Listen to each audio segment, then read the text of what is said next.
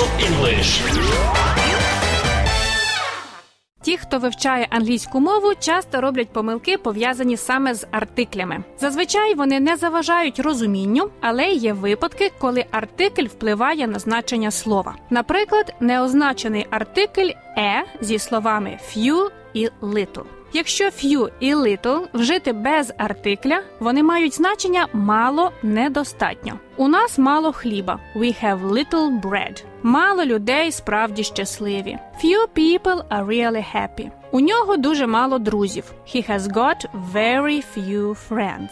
Якщо перед little і few поставити артикль «е», це вже означатиме трохи. Небагато, але достатньо. Наведемо приклад з Біблії.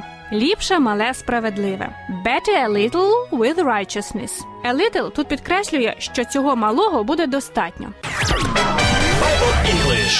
А тепер, у чому ж різниця між few і little?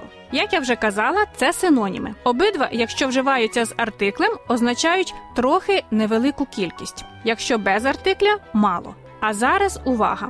Few стосується тільки іменників, які можна порахувати і які стоять у множині. A few apples – кілька яблук. A few books – кілька книг. Книги і яблука можна порахувати. Пам'ятаєте? Few apples – мало яблук. Few books – мало книг. Щодо little, це слово вживається тільки з незлічуваними іменниками в однині. Наприклад, a little honey – трохи меду. A little milk – трохи молока.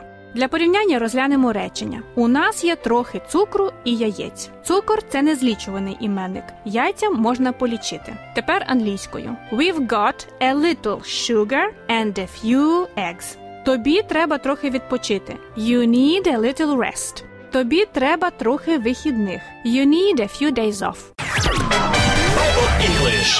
Ісус був сказав учням, коли вони злякалися під час бурі. Чого полохливі, ви маловірні? По-англійськи. You of little faith, why are you so afraid? Little faith – мала віра. І тоді її учням дійсно не вистачало. А Богові хочеться, щоб її було у нас більше. І тоді ніяка буря нам не страшна.